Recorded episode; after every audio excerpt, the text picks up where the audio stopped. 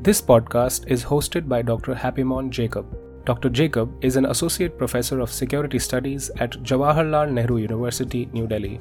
His weekly column on India's national security and foreign policy issues is published by The Hindu. He is also the author of two new books on India Pakistan border Line on Fire by Oxford University Press and Line of Control by Penguin India. Hello and welcome to the National Security Conversation. The Chatham House or the Royal Institute of International Affairs published a report earlier this month entitled Global Britain, Global Broker, outlining a blueprint for the United Kingdom's future in the emerging international order. While the report states that India's importance to the United Kingdom is inescapable, it also labels India as a difficult country, along with Russia, Turkey, and Saudi Arabia. To discuss this report, India UK relations in general, and to understand British grand strategy in a post Brexit and post COVID 19 world order, I have with me Professor Kate Sullivan de Estrada. Professor Sullivan de Estrada is the Director of South Asian Studies and Associate Professor at the University of Oxford, United Kingdom. Professor, you know, a recent study by the Chatham House entitled The Global Britain, Global Broker identifies India as one of the four difficult countries alongside Russia, Turkey, and Saudi Arabia. And you wrote an article in the Indian Express recently, and you argue that such labeling reveals that the liberal world order is yet to be free from quote unquote imperial bias. Tell us a little more about this imperial bias. Uh, why do you think such a bias persists even today? Mm. So um, I think, well, it's important to note that, that the term imperial bias is, of course, the title attributed to my piece because we don't often get to choose the titles of our pieces. But I stand by the, the argument that it represents. Um, and I think it's important to be clear that the way I refer to hierarchies in the piece um, is very much asking us to look at the liberal order in a social way, right? I think we forget that orders don't just seek to set out kind of stable and predictable behaviors that regulate relations between states. Um, uh, they also uphold particular values and they seek to produce kind of particular goals or outcomes. So, if we look at where the values come from and who benefits from the goals that orders try to kind of um, produce, then we start to see social hierarchies. And of course, the, the idea of an imperial hierarchy suggests that this harks back to uh, an imperial period. I think, you know, if you're having a social analysis of anything, it's not as simple as simply going out and observing things, right? We need to go into a bit of detail and a bit of history um, and I think if we look at the chief architects of the of the, the liberal order that we have today, then we can see that since the Vienna settlement of 1815 or even earlier, European great powers were seeking to establish um, and maintain a, a sort of civilizational hierarchies, right, and sought to institutionalize these into international law. Um, and hierarchies always center on kind of social discourses um, these were, in, in the case of European imperialism, um, mm. scientific racism, uh, technological supremacy, and also moral and religious superiority.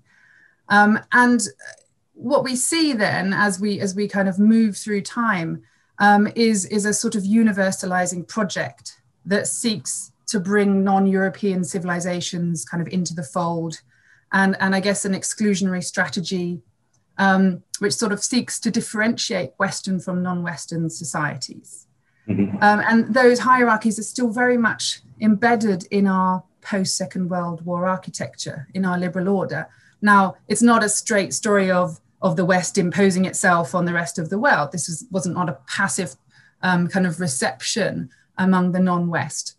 But I think it's clear that powerful Western states did take on a proportion, disproportionate role in shaping the norms and rules of, of, of formal and informal institutions in our, in our uh, international order. And so, of course, different parties will benefit from these. If we go to the question of who benefits from an order, from its goals, um, some might see the, the liberal order as producing, you know, greater prosperity through a certain kind of economics. um, a political order that favors democratic governance, mm-hmm. a strategic order that suppresses conflict between great powers, but others don't see it that way at all, right? It's the liberal order is the result of an imperialist project of US elites. Right, Um, it's, it's led to deep inequality. So to, to answer your question, finally, um, you know, some parts of the Chatham House report I felt were expecting complete adherence of India to an order that's not always in its interests. I understand the um, you know theoretical conceptual argument that, that that you just made, the historical argument that you just made, but notwithstanding that part mm. of hmm. the argument, when someone in the West looks at India, um, is there is there a logical um, you know is, is, it, is it logical to argue that India is a difficult country like Russia, Turkey, and Saudi Arabia? And if, if so, what makes India look difficult? When you're just looking at the international level now, because we need to think that this is not just a conversation about India's international role, but also what's happening domestically in, in the Chatham House report. And we'll come to that, I think. Yeah. But there is a kind of much longer discourse that um, is connected to anxiety in, in Western capitals about, um, you know, the future of the international liberal order and who will be the partners that moving forward will uphold that order.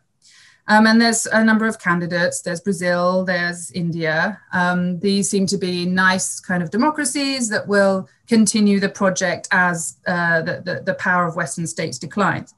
So um, there's a constant sort of effort to seek out, you know, whether these partners will be reliable because we're looking for stability. And of course, we know that India is not um, unthinkingly has not unthinkingly embraced uh, the the international liberal order. There's many parts of it that seem unjust. Um, India has not been a, a, a big supporter of um, you know humanitarian interventions. Mm-hmm. Um, it has a very sovereigntist position. Um, and I think these these kinds of caveats that India has towards the order, which come from the origins that I described before, uh, mean that it's not going to invest as wholeheartedly as the, the author of the Chatham House report might want. Um, and I think that the problem with that is that it's not situating yourself in, in New Delhi and asking what are the challenges that India faces and perceives when confronting that order, it's it's really reading India's behavior through UK interests and what uh, and and really a sort of a normal that is imagined from a UK position, but that that normal is not normal for India. Kate, you also argue that the international order of the early 21st century remains grounded in the myth of the formal equality and sovereignty of states, where even powerful states like um, India still do not enjoy full political and economic interdependence in how they make decisions at home. Um, I mean, um, this is a very interesting argument. Uh, could you sort of explain this argument for, for our viewers? Um, because mm-hmm. you have a very powerful country here, uh, militarily very powerful, economically very powerful, and yet you seem to make the argument that, hey, you know, the former equality and sovereignty of states is sort of grounded in, uh, it's, it's, it's, a myth in many ways. Take us through that argument, uh, Professor, uh, for our viewers. Sure. So I think, and one of the books that is worth reading more of on this is Gerry Simpson's book, Great Powers and Outlaw States. And, you know, he's just one of a number of scholars uh, who, again, are looking at uh, international order in a, in a social way and saying, you know, sovereign equality is, is vastly uneven. There is no sovereign equality. Mm. Um, it's not just because some some powers have relatively higher material capability, but because these powers um, essentially claim the right to intervene in the affairs of other states um, to promote their version of order. And some some states are more susceptible to that than others, right? So you've got inequality at both ends. You've got inequality. Great powers think that they can do things that other states can't, and you've got a category of states where great powers seem to feel that it's more legitimate to intervene in them um, or intervene in their, their affairs than, than others. So this creates quite a lot of, of variation. And so this idea of the difficult state um, as being those who sort of don't acknowledge the legitimacy of great power norms and behaviors, they don't adopt the social roles and the material practices that, that great powers would want them to adopt. Um, these are kind of more vulnerable than other states. The interesting thing there uh, to, to, focus on, I think, as well, um, is that uh, if you if you have these social hierarchies um, uh, that still continue, where some states sort of assume the right to lead and rule over others and to judge others and to affect their status through speech acts and through certain decisions, sanctions, for example. Um, uh, you know, clearly you are not operating on, a, on an even playing field. Um, and you know another sort of book to read on this which is an absolutely brilliant one which i cite in the article is um, Adom Getachew's book world making after empire she puts it a slightly different way. She says, when states were seeking self determination, they weren't just seeking self determination over their domestic sphere uh, to, to have sort of the politics and the economics that they wanted. They were also seeking outwardly a space, an international space where they could be free to manifest the destinies, the political and economic destinies they wanted to manifest, right? Um, and her argument is that that uh, international space never really came into play. And I think the two arguments sort of dovetail very nicely. Um, right. And you know, I think it's very, very kind of uh, common to, to think that India is rising and it's unassailable and nothing can stop it. But I'm not sure that's the experience of Indian foreign policy elites, you know, at the UN or in certain international settings. I think what you find is that social hierarchies still mark the core institutions of world politics. India still can't get access as a permanent member of the UN Security Council. You know, the Nuclear Non-Proliferation Treaty very carefully institutionalizes a hierarchy between, you know, five states who are legally permitted uh, to possess nuclear weapons and the rest who aren't. Um, even, you know, the G20, for example, uh, is, is vastly dominated by European states over others. So there are ways in which I think we see these this unequal access to the international um, still firmly institutionalized and still shaping where India can make decisions and where it can't. For example, on, on peacekeeping troops, India commits so many and yet has very little say on how they're deployed or on you know mission scope and so on. So I think that's what I'm trying to get at. I don't think it's a very popular uh, view, and I don't think it's one that's particularly enunciated much um, by by India's foreign policy elites. But I think it's um, certainly there in the background. This is interesting, uh, Kate, because for a very long time, India uh, saw itself as an outlier state in many ways and was critical of the international system, the P5, the N5, etc. And then it sort of uh, today it wants to be part of the high table in the international system, as it were, and yet it is unable to sort of um, um, get to that level. Um, and and is, is, is this a result of there is a desire, unlike earlier, earlier on it was critical, today it is more conciliatory, and it is and yet it is finding it difficult to sort of be at the high table of the international system. Um, what is this a function of? What is this a result of, in your opinion? So it's a really complicated matter because we know that for a very long time, um, those driving India's foreign policy have had a, a, very strongly critical stance on precisely the inequalities in the international order, right? right? And yet, when you're seeking to be recognized as a potential great power, as a rising power, you have to seek recognition according to quite well established norms of what a great power is and what a rising power is. So you actually reach this point where it, it, it becomes kind of very difficult. On the one hand, you're conforming to that template. On the other hand, you're resisting it because it has you have a history of having you know ha- not being able to do what you want as a result of it, and maybe you know in terms of values you don't agree with it. And so you're sort of steering this very difficult path between conforming, uh, resisting, um, and I think that ambivalence really is is is a, is a, is a product of those two tensions. Um, and I, by no means do I think that the process is complete. Um, lots of people are saying now, well, India's starting to mimic the great powers. It's you know developing its material power. There are still very many tensions in in uh, India's sort of rising power persona. Right. I mean, very interestingly, you also in your article in the Indian Express make um, um, make a reference to normative resources, as it were. Right. I mean, say for example, you you you argue that as long as uh, the government in India practices uh, domination at home, it cannot really muster the critical and normative resources to inspire greater equality, legitimacy, and inclusivity in the international sphere. Um, do, you, do you want to sort of explain that for our viewers? That's, that seems to be a very interesting argument right there. I think the important thing is to, to, to look to nested hierarchies, right? Because on the one hand, you can see that India as a state is struggling in an international hierarchy, uh-huh. right? That spoken um, and the problem when you criticize that hierarchy is that it can be read as a defense of the actions of the Indian government. So if, if an outside force critiques um, some of the, the major problems in India's domestic polity today, it's very easy to take a sovereigntist stance and say, oh, you're just being a, an imperial power and telling us what to do, and, and we're tired of this. Now that that that doesn't really address at all the the, the big problems within uh, India's domestic sphere at the moment. You know, the suppression of of dissent, um, uh, shrinking of a sort of uh, sort of space for civic rights, and so on. So, um, what we need to do, I think, is find a position that we can try and come at that from that is not an outside uh, lecturing, hectoring Western state.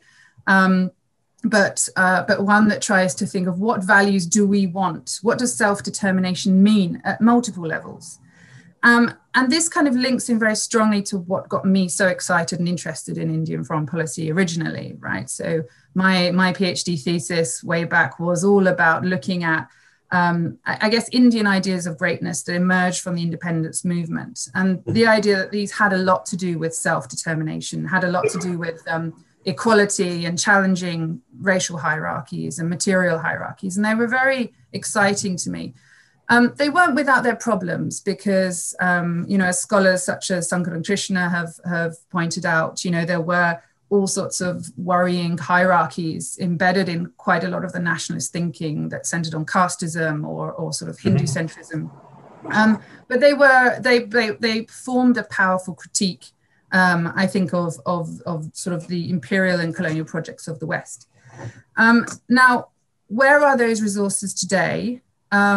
And if we think of sort of what kinds of values one could project out of the rising powers of the future that might uh, solve some of the problems of, of, you know, the Western hierarchy, the Western, the hierarchies in the Western liberal order, um, where would we find them in India today? And I think quite a lot of the critique um, that's coming at India centers uh, really on, on a sense that, that those values um, are, are not really uh, in, in evidence, um, certainly uh, within the government at the moment. Those reflective ideas of equality, um, uh, they're not there. So um, I think the, the point is that you can't really um, challenge the values at the international level if you're not performing um, values in the domestic space that are admirable to others. So those layers are connected, even though they are sort of separate hierarchies in a way. Let me ask you a slightly related question there. I mean, you know, um, India has been seeking um, um, its right, rightful place in the international system. It desires to be treated as a sovereign equal by the leading powers of the international system. And yet, um, it, it also comes with a lot of post-colonial sensitivities and it's not too happy when uh, other countries, especially Western countries, point fingers at what is happening, say, within India, be it Kashmir or communal relations within India. As a scholar of international politics, um, what is the sweet spot? How do we how do we sort of uh, view this? Um, should countries retain the right um, to, to sort of uh, critique what is happening internally in other countries. I mean, to, be, to sort of uh, be, be very specific, should uh, Britain have the right to um, talk about what is happening in Kashmir or in other parts of India, or should uh, the should the UK government uh, be uh, more sensitive to India's post-colonial sensitivities? Where do you stand on that? So uh, it's a really difficult question. I think uh, absolutely there should be a right. I think there should be a right for Indians and the Indian government to criticize the UK. Um, mm-hmm. But it's not as simple as saying that critique should be mutual because we know that it's not an even playing field, right? I mean that these hierarchies persist, and it's it's it's not correct to say that there's an equal right for both uh, to to critique the other. We know that um, even if the UK is a dwindling great power, it has an ability to um, you know, diminish the state, the status of other states in a way that um, perhaps India doesn't. Um, so I, I, think, you know, there needs to be space for dissent in general. There needs to be space for discussion, whether it's in India, um, whether it's in the UK. Yeah. Um, and I think holding hostage, holding criticism hostage to, you know, to um, trade deals or right. better relations is is problematic. I mean, ideally, you'd get to a place where there is a trusting kind of a relationship where you can voice critique in both directions, and there is much to critique in the UK. Um, and I think an Indian perspective on many of the UK's problems is really valuable. Um, but I don't know if we're there yet, partly because of uh, an inability on, I think, more the UK side to deal with the imperial history. Um, and and uh, partly because the current government in, in India is very defensive about any kind of critique. Let's go back to the Chatham House report uh, for, for a moment. Um, it cites um, India joining the uh, SCO um, as evidence of India being resistant to joining the Western camp, while at the same time arguing for Britain to negotiate an investment agreement with China like EU did last year. Seems like a um, inconsistent argument there. How do you view that? So I think there's a there's a few ways of reading this. Um, I think part of a bigger problem with the British uh, establishment um, and its views on India, and it, it's quite widespread. I think it goes beyond Chatham House, is an inability to see the world from India's perspective. Mm-hmm. Um, and I, I, see this sort of time and time again in, in the way that speeches are made, in the way that you know report policy reports are written. Um, and I think it's it's it's very difficult to understand that there might be very good reasons for India's membership of the SCO, um, not least mm-hmm. its extremely strategically important relationship with Russia. So I think part of it comes from ignorance of India's position. Um, I think part of it might be a kind of slightly patronizing sense that, well, the UK can engage in deals uh, and in relations with China um, because it, it will be really careful, you know, not to compromise itself and, and to uphold certain values. And perhaps an implied sense that India is not uh, able to do that. Um, but that would be putting, you know, uh, projecting perhaps uh, too much onto onto what uh, Robin Niblett's intentions were with the report. Um, but I think another way of looking at it is that perhaps understandably there is a lot of concern um, that India is not uh, as democratic as it has been, and that keeping company with a, a group of you know predominantly authoritarian states, um, you know, points to a, a, a, a longer trend um, in, in the direction of India's polity. So, I mean, those are just my sort of perceptions of what he might have, what might be behind that obvious dissonance and contradiction in the report. Right. You know, now, now that we talked about this this particular inconsistency slash contradiction, uh, I think I should have asked this question early on. But how reflective um, um, is the Chatham House report um, of the policy positions in London today? Yeah, I mean, I think this is a point that needs to be underscored very strongly. Um, it really doesn't seem to overlap with what the UK government is actually doing on the ground. Um, so I gave evidence in late 2018 as part of a, a year long uh, uh, inquiry called Global, and, uh, Global Britain and India. And this was launched by the House of Commons Cross Party Foreign Affairs Committee and the report of that inquiry came out very strongly in favor of intensified relations with India. Um, uh, the report uh, is dated June 2019, and it clearly stated that India is an important ally for the UK in defending the rules based uh, international order. So um, I think there's a, we really have to understand that the Chatham House report is, is a think piece that is addressing a set of reflections um, that, that, the, that Britain needs to contend with moving forward in the world rather than any kind of reflection of, of official uh, UK government policy. Right. The Chatham House report seems to make the argument that India probably should not be included in an expanded G7. What is the thinking in the government in UK on that particular subject? Yeah, I think again, um, this is a really key place where the Chatham House report uh, diverges from what I understand uh, UK government policy to be. Um, I mean, we know that that uh, Prime Minister Boris Johnson, um, who is obviously hosting, we're hosting the G7 um, uh, meet this this year. Uh, he's invited South Korea, India, and Australia to attend the Leaders Summit in June. Um, so, you know, in a way, he is clearly pushing forward with some kind of coalition of leading democracies. Um, we also know that, that, this hasn't really been responded to very well by Japan. Um, in recent days, we've heard that Japan is not particularly in favor of this. Um, it's quite common to, to invite guest countries to the G7, but they're not normally involved as deeply as it seems that Mr. Johnson wants them to be. Um, and I think there's a worry that this is a bit of a, a, unilateral move to establish kind of a coalition of democracies to counter China and other authoritarian states without necessarily it being a collective decision.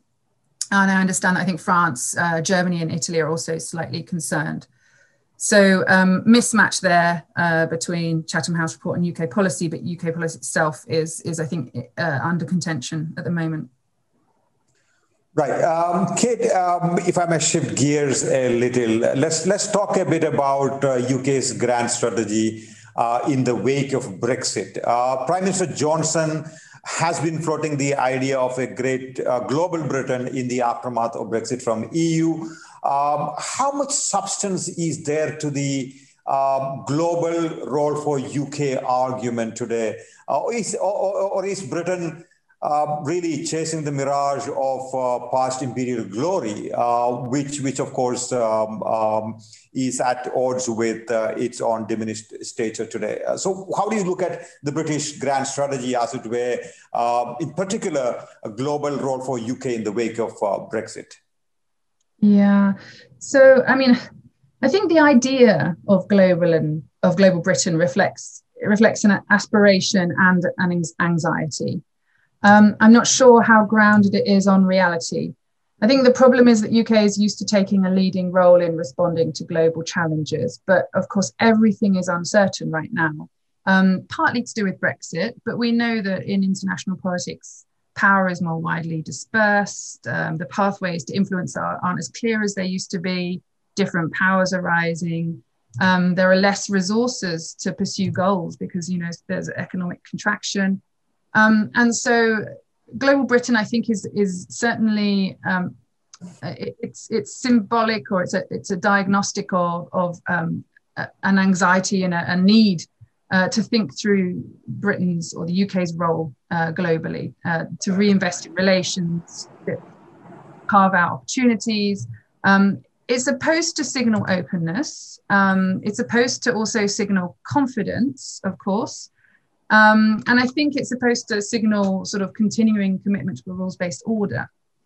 And, and parts of these signals are, of course, outward, but parts of them are also for domestic consumption.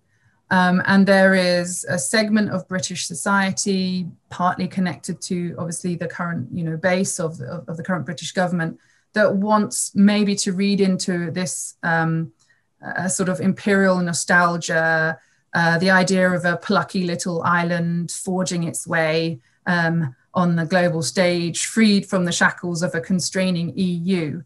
Um, but I think we know that these days are, are they're long past. I mean, let's be frank. Uh, it, it's mm-hmm. clear that the UK is not in the same position that it has been. It is going to have to uh, come to terms with being a sort of middle power, uh, even one, even though it still is one with great power privileges institutionally. And I think, you know, this is where I think Robin Niblett's report is really useful. You know, he's saying India shouldn't try and reincarnate itself as a, as a mini great power. It needs to shift gear, needs to take on a different role. And funnily enough, his idea of Britain as a global Britain, global broker, it looks sort of similar in, in at an abstract level to the role that India has played internationally um, for decades, you know, seeking to find consensus points, seeking to bring different parties together. Um, and I've, I've long sort of made this point in various forums that um, I think the UK has a lot to learn from India's experience of, of having high ambitions, but perhaps not necessarily the material clout to always uh, achieve them, and, and what kinds of um, social power do you need to wield in, in order to, to make good on that. Um, you know, I think it's clear that the risk of of a global Britain that's unself-reflexive, backward-looking, and so on, um, is that we actually erase lots of the things that make us really strong, um, but not strong in a typical traditional hard power, grand strategic sense, but strong in terms of the networks that we have as a nation. And I think a really great piece that sets this out is a piece that um, Tarak Barkawi and Shane Brighton wrote in 2013 um, published by the Chatham House Journal International Affairs, so before everybody comes down too hard on, on Chatham House, uh, with the title Brown Britain. And it's such a great piece. It talks about, um, you know, how Britain needs to look uh, at, at, itself as uh, being part of a global network, to look at its diaspora economies, to look at its um, diverse histories, and see great potential in India's post colonial connect- connections and and really see agency as, as, as located in many different sites, not just in this kind of very white elite uh, governmental space in the UK. So I think there are all sorts of ways of thinking about it that maybe, you know, have not yet bubbled up and have not are not yet being necessarily implemented. And we need to be far more creative than than we are, I think, as a nation. Right. Uh, Kate, within this, uh, you know, grand strategic um, uh, posturing about a global role for UK, um, how does um, London look at um, or perceive China? I mean, sitting in Delhi, um, I can tell you this: uh, China is is is uh, perceived to be the biggest uh, threat um, uh, by India clearly. And also within, I think, within the international community today, there is a feeling that China is emerging as a uh, major challenger to the existing international system, international order. How does um, uh, Britain look at it? I mean, you know, um, um, there, there is an, there is a, there is a, there's a desire to um, negotiate an investment agreement with China clearly, um, but but as as a sec, from in, in, within the security sphere, um, how does UK look at look at China? Yes, I think um, I think we've seen a huge shift in the last sort of five years or so. Um, the UK kind of declared itself wide open to Chinese investment in 2015. It was a big advocate for China in Europe, but we've seen yes. a, a, big reversal here. Um, uh, I think there's just been a growing awareness, um, a, a, sort of a big swing to sino-skepticism, essentially, and we see that in the way that Chinese investment uh, has been blocked from some strategic UK industries. Um, there are moves to cut Huawei out, out of UK telecoms networks by 2027. Um, of course, there are growing concerns, as there are in many places, about the treatment of Uyghur uh, Muslims. Um, and the UK has really been pushing itself as a safe haven for uh, political exiles from Hong Kong. So th- there's been an absolutely massive shift, um, you know, away from this warm embrace of China that we saw uh, five or so years ago. Um, I, I, think there are there is a sense, um, much like the EU position, that surely there must be ways of boosting economic trade and uh, other relation economic relationships that are, you know, lower risk than others. Um, but whether you know these become possible and, and how far they continue to be embraced, we'll have to see. But I think there is there is a, really a sea change in in the position on China. You know, um, I also noted that in the um, Chatham House report, um, the report keeps mentioning Asia Pacific as opposed to Indo Pacific. In fact, uh, it mentions Indo Pacific, I think, only once. Asia Pacific, the term that is preferred by China, is mentioned several times. And this is despite the um, you know, global talk about Indo-Pacific these days, and especially uh, from, from within the United States.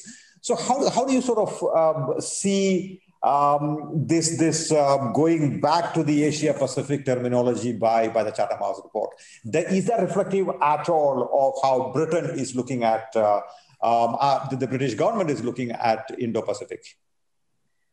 So, I think the Indo Pacific idea is much more entrenched than the Chatham House report indicates.